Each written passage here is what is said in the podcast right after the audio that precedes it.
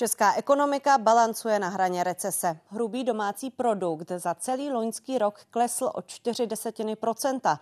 Hlavně kvůli tomu, že vysoká inflace přiměla domácnosti šetřit. Hospodářství se tak ještě nevrátilo na předcovidovou úroveň. Situace se ale s koncem loňského roku začala zlepšovat a proti třetímu kvartálu výkon ekonomiky mírně vzrostl. V tuto chvíli musí vláda maximálně se snažit eh, podpořit eh, to, aby biznis fungoval, to znamená neklást překážky, zjednodušovat podnikání v České republice, povolovací řízení, eh, zflexibilnit trh práce, který potřebuje se rozhýbat. Loňský propad ekonomiky o 4 desetiny procenta přerušil postupné oživování po covidové krizi z roku 2020. Letos se sice očekává návrat do plusových hodnot, ale nijak vysokých. Ministerstvo financí odhaduje růst zhruba o procento. Hlavní příčinou aktuálních problémů je vysoká inflace. Ještě před rokem přesahovala 17% Postupně ale brzdí a v loni v prosinci už klesla pod 7% A tento příznivý vývoj má pokračovat. Ekonomiku táhla dolů spotřeba domácností. Jednoduše řečeno, zdražování přimělo lidi šetřit. To se projevilo v obchodu, dopravě, ubytování i pohostinství. Podle údajů za poslední čtvrtletí nicméně chuť lidí utrácet opatrně roste. Špatnou zprávou ale je propad hospodářství našeho největšího obchodního partnera, tedy Německa. Ve čtvrtém čtvrtletí oproti předchozímu kvartálu kleslo o tři desetiny procenta. Ekonomika celé Unie stagnovala. Česko v tomto porovnání už vykázalo růst. No a já už vedle sebe vítám své první hosty. Marian Jurečka, vicepremiér, ministr práce a sociálních věcí a samozřejmě taky předseda Lidovců. Dobrý večer. Dobrý večer. No a vítám samozřejmě taky Josefa Středulu, předsedu Českomoravské konfederace odborových svazů. I vám dobrý večer. Dobrý večer, děkuji za pozvání. Pane ministře, jak se žije Čechům? Tak já myslím, že už té úvodní reportáži bych to řekl zjednodušeně to nejhorší věřím, že máme za sebou a přichází doba, kdy bychom měli všichni už, eh, řekněme, zažívat období relativně stabilní, řekněme, nízké inflace v porovnání s tím, co jsme prožili před dvěma eh, eh, roky, zároveň období, kdy přijde růst reálných mest, období, kdy přijde i pokles úrokových sazeb, ekonomika by se měla postupně pomalu oživovat, měli bychom mít i nadále nejnižší nebo jednu z nejnižší nezaměstnaností v Evropské unii. To znamená, po fakt dvou těžkých letech a předtím covidových těžkých letech bychom v roce 2024 měli zažívat eh, období roku, který by měl být mírně optimistický. Optimistický ministr, jak optimistický bude odborový předák Josef Středul, jak se žije Čechům? Já budu realistický. Špatně. Ty poslední dva roky jsou naprosto katastrofické. Pokles reálných příjmů je neuvěřitelný. U mest to dělá asi 10%, u platů to dělá 15%. U platů po letošním roce to bude minus takřka 20% a možná u mest to bude minus 9%. Takže naprostá katastrofa. Jestli, jste situ, jestli jsme v situaci, že můžeme jít do zahraničí, ať už to na západ nebo na sever, a koupíte speciálně v Německu kdy mají trojnásobné mzdy za levnějš, tak to není přece v pořádku. Co se týká firem, tak ty taky nejsou v dobré situaci. A úplně nejhorší je samozřejmě momentálně na Severní Moravě. To jsou ty dopady, které mohou vzniknout a bohužel se budou týkat asi 45 tisíc lidí v případě, že dojde k tomu problému, který se týká Liberty a následných firm. Takže to může ještě tu situaci zhoupnout. A my jsme v této chvíli eh, ve stagflaci máme relativně, relativně vysokou inflaci a nízký hospodářský růst. A mě zcela zaráží, já jsem z toho opravdu dost eh, rozhozený, když jsme eh, hodnotili při přípravě státního rozpočtu, kde vláda přicházela s předpokladem hospodářského růstu pro letošní rok ve výši 2,3% Na to nastavila veškeré příjmy, výdaje a teď to zredukovala o 50% a 1,2 desetiny procenta hospodářského růstu pro letošní rok. Takže tady se trošku obávám, zdali ti, co připravují podklady pro státní rozpočet, ví vůbec, co počítají, protože my jsme předpokládali tak nízký hospodářský růst. Takže v tomto případě ta vaše otázka zní, nevypadá to dobře a děkuji za tu informaci o Německu. Myslím si, že to je vážná zpráva, protože Česká republika je vázána významným způsobem na ekonomiku německou a jejich pokles se samozřejmě se s odstupem času projeví i v České republice. Tak, pane ministře, diváci teď slyšeli ten váš optimistický pohled, realistický, jak říká pan předseda, pohled možná spíš trošku pesimistický. A teď jak s tím mají naložit? Mají začít utrácet, mají kupovat věci, které odkládali během toho období vysoké inflace poklesu reálných mest, nebo mají ještě počkat, mají dál šetřit? Co mají dělat? Já tady s Josefem Středolcovým předsedou odborových svazů nemohu souhlasit, protože on takovou retoriku měli, řekněme, třeba před více než rokem, když jsme se dívali třeba na rok 2023 a na to, jak to bude z hlediska propouštění ve firmách a z hlediska třeba zaměstnanosti, taky to byly ty naprosto černé, deprimující scénáře a nic z toho se zaplať pámu nenaplnilo. Já teď budu vycházet opravdu z dat, nikoli svého rezortu, ale použiju třeba data České národní banky, eh, to znamená ten očekávaný eh, vývoj třeba inflace, tak ten má být mezi dvěma a půl až třemi procenty. Opravdu už zhruba od eh, února loňského roku meziměsíční inflace je v hodnotách v desetinách buď to růstu, nebo dokonce i poklesu. Ale třeba energie budou pořád dražší uh, než se, před třemi lety. Když se podíváme, počkejte, to je, to je dobrá otázka, co jste položila. Když se podíváme na výhled cen velkých prodejců a distributorů v České republice, tak naopak na druhý, třetí kvartál a i výhled roku 2025-2026 ty ceny se vrátily na předválečnou úroveň. Jak u elektřiny, vidíme to i uplynu už několik měsíců.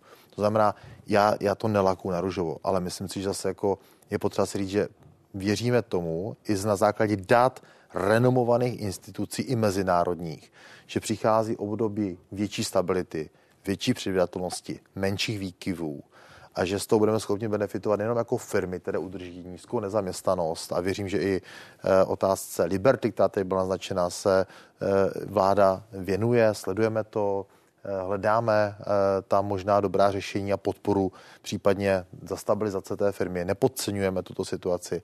Tak stejně i pro ty, spole, pro ty domácnosti, prostě kdo bude chtít mít práci, tak v zásadě si ji dokáže najít.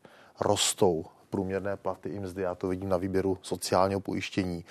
V letošním roce je ten odhad firm, samotných firm někdy mezi 7-8% růstu. To znamená, to jsou údaje, které já je nepotřebuji jako na růžovo, ale říkám, to nejhorší a nejsložitější období máme za sebou a teď věříme tomu i s podporou třeba obrovských investičních zdrojů do oblasti energetiky, obnovitelných zdrojů, úspory domácností v energetice, úspory firm. To jsou desítky miliard korun, které jsou dneska připraveny a směřují do toho, abychom podpořili tu ekonomiku, podpořili zaměstnanost a podpořili úspory, které potřebujeme efektivně podporovat. Pane předsedo, nemohl v tom, eh, že Češi méně utráceli, hrát roli i řekněme psychologický efekt toho, že zkrátka neslyšeli řadu měsíců v kuse moc dobré zprávy z ekonomiky, byly tady černé scénáře, o kterých se diskutovalo stále dokola, že zkrátka ty úspory si schovávaly. Není i tenhle efekt, nehraje i tenhle efekt roli? Ale oni neměli z čeho spořit. Jestliže tady ceny za tři roky vylítly o 30% mzdy poklesly, jejich reálná kupná, kupní síla, už jsem říkal ta čísla, o 10 respektive 15% tak to znamená, že ti lidé nejenom, že to cítí, oni to i vidí. A jestliže přijde poradce premiéra a řekne, že se má nakupovat v Polsku, že je tam levnější, a potom přijede premiér, že jsou levnější ceny v Německu, tak to jako je opravdu to je, to je výsledek, který nemusíme ani debatovat. Kdo je na tom nejhůř?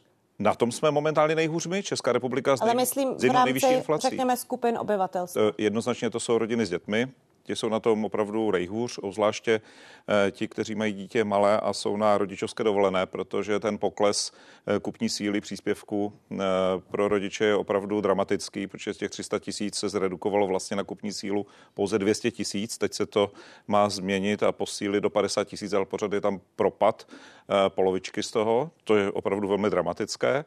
Eh, potom samozřejmě ti, co jsou nízkopříjmoví, tak ti jsou opravdu v pasti, ti nemají vůbec kam unikat a nemohou ani nikde nakupovat v zahraničí, protože tam nemají jakým způsobem se dostat. A druhá věc je, ještě nezačal působit balíček, na to ještě musím upozornit. Balíček ještě de facto tady není. Nájmy se začnou zvedat za, za leden poprvé, to znamená zohlední se inflace 11%, vodné stočné poroste o 13 a více procent. Eh, v některých případech i o 20%, pro, protože to je regulovaná cena, pane ministře, sice kývete, ale v tomto případě oni mohou zvýšit pouze o inflaci, plus e, váš slavný přesun, myslím vládní přesun DPH o 2% body směrem nahoru, takže to 11 plus 2 je 13 minimum a poroste to dále nahoru. A to se všechno pro, musí pročíst logicky do všech cenových úrovní. Takže tak, z tohoto ministře. pohledu, eh, a když jste říkal o renomovaných institucích, eh, pokud pro vás Mezinárodní měnový fond je renomovaný instituce, tak ta předvídala inflaci v České republice pro letošní rok 4,8%. My teda 5 se skromností. Tak pane vlastní. ministře, co udělá balíček? Já bych jenom poznamenal, že bylo dobré někdy vzít ty výroky pana předsedy Středuli třeba rok a půl zpátky, když tady predikoval, že 60% firm bude propouštět a nezaměstnanost bude růst a to byly všechno jeho predikce Opravdu. na rok 2020. My jsme o nezaměstnanosti říkali, pane ministře, že bude stagnovat. A ne, ne, vy jste říkal, že 60% firm bude propouštět. Vy jste zvyklí na opozici, já, ale já, já nejsem opozici. Já si to pamatuju. Bylo by dobré někdy ty vaše výroky vzít a porovnat s tou realitou, to, to, to, to, to, vaše strašení a potom ta realita. A ty věci se nenaplnily ale reálně zase jako Česká národní banka, já jsem tady zmiňoval, jo, to není moje číslo, predikce České národní banky je inflace mezi 2,5 až 3 procenty. Jo. E, vidíme čtvrtý kvartál, který bylo zmíněno i v úvodu. Růst, to už jste mimochodem změnili, pane ministře, na 3 počkat, Růst 0,2% jo. Takže já to beru realisticky, ale s určitým pohledem opravdu v tom slova smyslu, že věč, v některých odvětví ekonomiky se opravdu nám daří ještě i výrazně lépe než v tom zbytku. Dneska je to třeba otázka právě oblasti IT, digitálních eh, technologií, firm, které v České republice opravdu působí a jsou světově konkurenceschopné velmi dobře. A to je jedna z věcí, na kterou se máme také umět dobře efektivně soustředit. To znamená, tam, kde Česká republika ukazuje, že i v době krize je dobrá, je velmi dobře konkurenceschopná, má produkty, které ten svět zajímají, tak to se snažíme třeba podporovat i v tom, co jsme změnili v rámci úřadu práce. Dobrá, do toho my dneska investujeme, pánové, posilujeme, posilujeme rekvalifikace a snažíme se do těchto opravdu oborů s přidanou hodnotou dokázat zajistit ty lidi, kteří by prostě dokázali tady mít také i své vyšší výdělky. A to, to tak, se nám daří prosím, pojďme, dělat. Pojďme přidat další hlas do té debaty. Viceprezident hospodářské komory České republiky Radek Jakubský. Dobrý večer. Dobrý večer a děkuji za pozvání. Tak jaká je debata mezi, nebo debata, jaká je nálada mezi zaměstnavateli? Jaké roky to byly? Byly spíš hubené, řekněme, nebo byly naopak dobré? Jaké? Pokud se bavíme o předchozích dvou až třech letech, tak eh, samozřejmě ty roky nebyly dobré protože docházelo k dramatickým výkyvům cen energií, k růstu úrokových sazeb a podobně a tyhle náklady my e, jsme museli buď to promítnout do svých cen, anebo je níst z vlastních e, zdrojů, což e, samozřejmě nám ubírá možnost třeba investic do rozvoje. Takže za mě to období bylo velmi těžké a ještě stále je velmi těžké. Když pan vicepremiér říkal, že ceny energií jsou na předválečných hodnotách, tak já ve firmě ty faktory samozřejmě vidím každý měsíc a musím říct, že ještě tam zdaleka nejsou. Jsou ještě v nějakých násobcích toho, co byly ty původní částky, na které jsme byli zvyklí, ale ano, jsou výrazně jinde, než byl ten nejvyšší pík samozřejmě. A bude se tedy teď přijímat, nabírat, propouštět? Já myslím, že právě tak, jak eh, teďka prosakují zprávy o tom, že by prospělo pracovnímu trhu jeho spružnění, tak eh, to je ta správná doba se o tom bavit. Eh, firmy jsou nuceny k určitému přerodu, k určitým změnám, tak jak jsme už slyšeli k oborům s vyšší přidanou hodnotou a podobně. A k tomu by jim velmi pomohlo, kdyby měli volnější ruku v přeskupování, řekněme, eh, těch zaměstnanců mezi jednotlivými obory. To znamená i snažší propouštění nevýkonných zaměstnanců, kteří teď jsou často nepropustitelní. Teď tedy mluvím o tom návrhu Národní ekonomické rady vlády. To by pomohlo?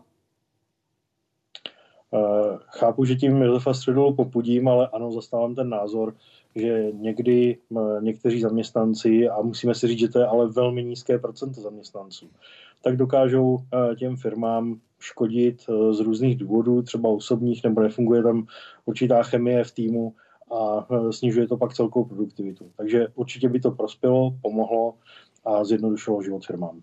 Je Josef Středula popuzený. Josef Středula se směje, protože to je naprostý nesmysl. Navíc je to návrat do něčeho extrémně nebezpečného. Ale říct, proč to je nesmysl? Argumentace Národní, rozpočtu, Národní ekonomické rady vlády je, že to pomůže trhu práce. Takže když propustíme nějaké, jak oni říkají, problémové, tak jak tady to problémoví pomohou nějakému růstu, když jsou problémoví? Tomu nechápu. To je, ty problémové někdo přijme, oni budou lepší? To je naprostý nesmysl. První věc. Druhá. Jestli bude výpověď bez udání důvodu, tak jsme tady teď čtyři, řekněme, tak já si vyberu sám sebe, že budu propuštěn, protože jsem hubatý, ale nikdo mi to nemusí zdůvodňovat, takže mě propustí. Já se ani nemůžu bránit u soudu, já přesto budu výborný pracovník, ale budu hubatý, nebo budu mít blonděté. Nerv říká, že třeba v Dánsku to jde, že nechce vymýšlet nic nového pro Českou republiku, tak proč to v jiných zemích jde? ale v Dánsku je úplně jiný systém. My nemůžeme si takto vybírat rozinky a myslet si, že je to funkční, protože tam taky jdete na trh práce a máte 100% podporu. A tam taky máte úplně jinou mzdovou uh, úroveň a úplně jinou uh, kupní sílu, než máte v České republice. Ale to my vůbec nezohledněme, nám se jenom to takto líbí. Ale vypověď bez důvodu bude proto, že propustíme Marena Jurečku, protože nosí brýle. Ale nebudu mu to říkat, takže ho dneska propustím. Já taky nosím brýle, pane ministře. takže z tohoto pohledu prostě to tak není možné. To je návrat do 19. století, aby někdo vyhazoval někoho jenom proto, že se mu takto ráno špatně vstane a řekne si, tak ho vyhodí, mohlo vyhodí. No jestli tam bude, jestli tam bude pětileté odstupné v tom případě, tak možná o tom budeme debatovat, ale tady o ničem takovém podobném nikdo nedebatuje. A navíc berme na vědomí, že zaměstnanec je v tomto případě v horším stavu. A kdo říká, jak píše Národní ekonomická rada vlády, že nelze zaměstnance propustit, tak bych těm ekonomům doporučila si nejdřív prostudují zákonník práce a potom teprve něco o tom řeknou. Jako některé nesmysly bychom vůbec neměli pouštět na svět. To je nebezpečí, tak, které je neuvěřitelné. Hospodářská komora pro odboráři proti. Co teď s tím, pane ministře? Vám se to líbí, ten nápad? Ne, já upřímně řeknu, pro mě tohle vůbec není téma na pořadu dne protože je důležité číst to, co psal taky ten NER předtím. A, tam si a tady myslím, jsme že... slyšeli, že třeba hospodářská komora říká, že ne, pro ní by to Já když se bavím se zaměstnavateli, tak ty daleko více trápí to, abychom z domácího trhu byli schopni aktivizovat více lidí na pracovní trh díky částečným úvazkům, díky sladění rodinného osobního života, lidí předdůchodové a důchodové věku, abychom motivovali zůstat v práci, případně osoby se zdravotním postižením, případně zahraniční pracovníky.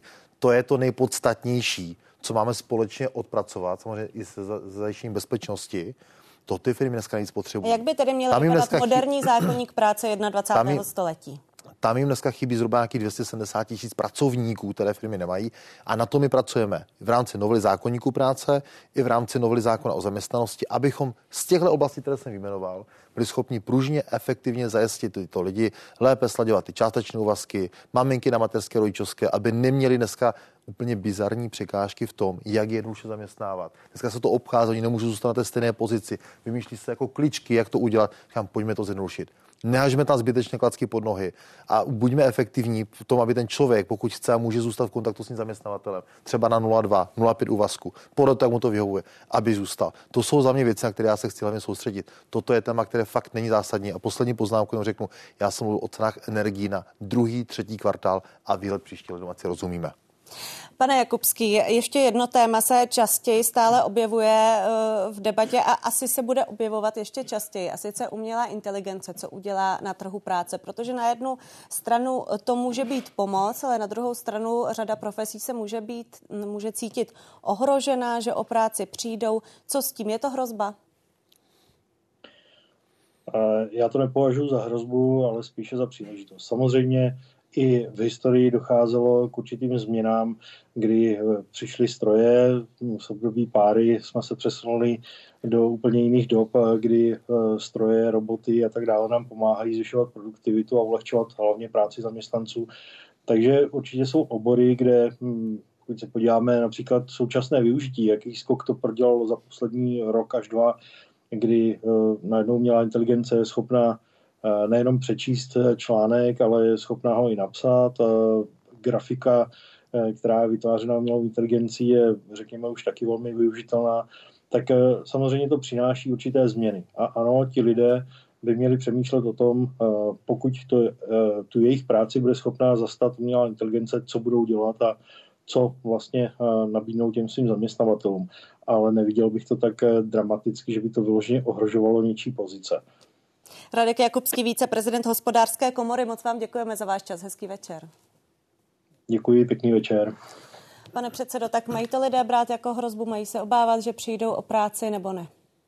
Já bych si strašně přál, aby ta pracoviště, kde je těžká práce, která ohrožuje život a zdraví, kdy pokud by byla možno nahradit robotem nebo umělou inteligenci, bylo by to skvělé.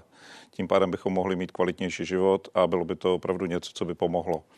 Eh, ale nikdy nenahradíme člověka v nějakých unikátních věcech. záchranáře, nenahradíme člověka, který pracuje v sociálních službách žádným robotem, protože tam je ten lidský přístup, tam je člověk člověkem a tam musíme být velmi opatrní na jakoukoliv náhradu. Jestli tam bude nějaké pracoviště, které pomůže s manipulací třeba s někým, kdo je vážně nemocen nebo je nepohyblivý, tak to je skvělé ale to vlídné slovo vám nikdy žádná inteligence není schopna udělat. Možná, že to bude náhražka, ale bude spíš směšná a ten, kdo by chtěl takovou náhradu udělat, tak bude spíš za hlupáka. Ale v tomto případě nebojme se ničeho nového. Vždyť těch věcí, co jsme za poslední 30 let nových eh, přijali do života naprosto v eh, pořádku, je spousta. Ale pojďme řešit potom ty skutečné problémy, které vznikají. A tady bych se opravdu velmi přimlouval, pokud najdeme náhrady u těch těžkých profesí, kde jsou lidé ohrožení na životě, na zdraví a dlouhodobě na životě, na zdraví, tak si myslím, že to pomůže každému a budeme se cítit zase o kousek lépe. Řekne mi pan ministr zase, že to pro něj není téma, tohle téma? Ne, naopak, toto je téma velmi zajímavé, je to velká výzva. Já si myslím, že tam, kde opravdu umělá inteligence může ušetřit naši práci a udělat ji kvalitně, tak toho plně využijeme, ale zároveň tady naprosto souhlasím, nenahradíme ani zdravotní sestry, ani lékaře, ani pracovníci v sociálních službách, ani učitelky, ani učitele a mnoho jiných dalších profesí vlastně nebude schopna nikdy ani umělá inteligence, ani robotizace nahradit. A tady víme, že máme nedostatek lidí a budeme mít nedostatek lidí. My i s, i s nástupem umělé inteligence máme poměrně přesný odhad, že do roku 2030 na našem českém pracovním trhu i s přílivem pracujících Ukrajinců, který už je dneska kolem 120 tisíc, stále nebudeme mít zhruba 300 tisíc lidí. Ty budeme muset prostě nějakým způsobem dokázat získat, protože ta demografie je neúprosná. Takže já v tomhle ohledu ten strach nemám. Myslím, že se ukázalo, že za těch 30 let jsem mluvil o tom, jaké přijou technologie, že nám ti lidé budou přebývat. Ukazuje se, že vlastně vznikají nová a nová pracovní místa, která bychom si třeba před 30 lety vůbec neuměli, neuměli představit. Takže v tomhle ohledu to spíše vnímám tak, že se máme fakt snažit zapojit to tam, kde to je ku prospěchu člověka. Přesto všechno nám ale lidé budou chybět. Pan... Tady ještě jednu poznámku. Eh, třeba nízká cena práce omezuje principiálně eh, nové technologie, protože potom zjistí ten zaměstnavatel, že je lepší tam mít toho méně placeného zaměstnance, než si zaplatit robota. Ale když my posuneme i tu cenu práce zase o něco výše, tak ten tlak na ty nové technologie se zvýší a třeba i na zavádění kolaborativních robotů a podobně. Myslím si, že tu modernizaci můžeme podpořit různým způsobem, ale pokud to uděláme dobrým způsobem, myslím si, že ve společnosti žádné pnutí nedojde a můžeme být všichni o něco zase spokojenější. Pánové, posuneme se společně dál. Pan ministr, pan předseda se mnou zůstávají ve studiu.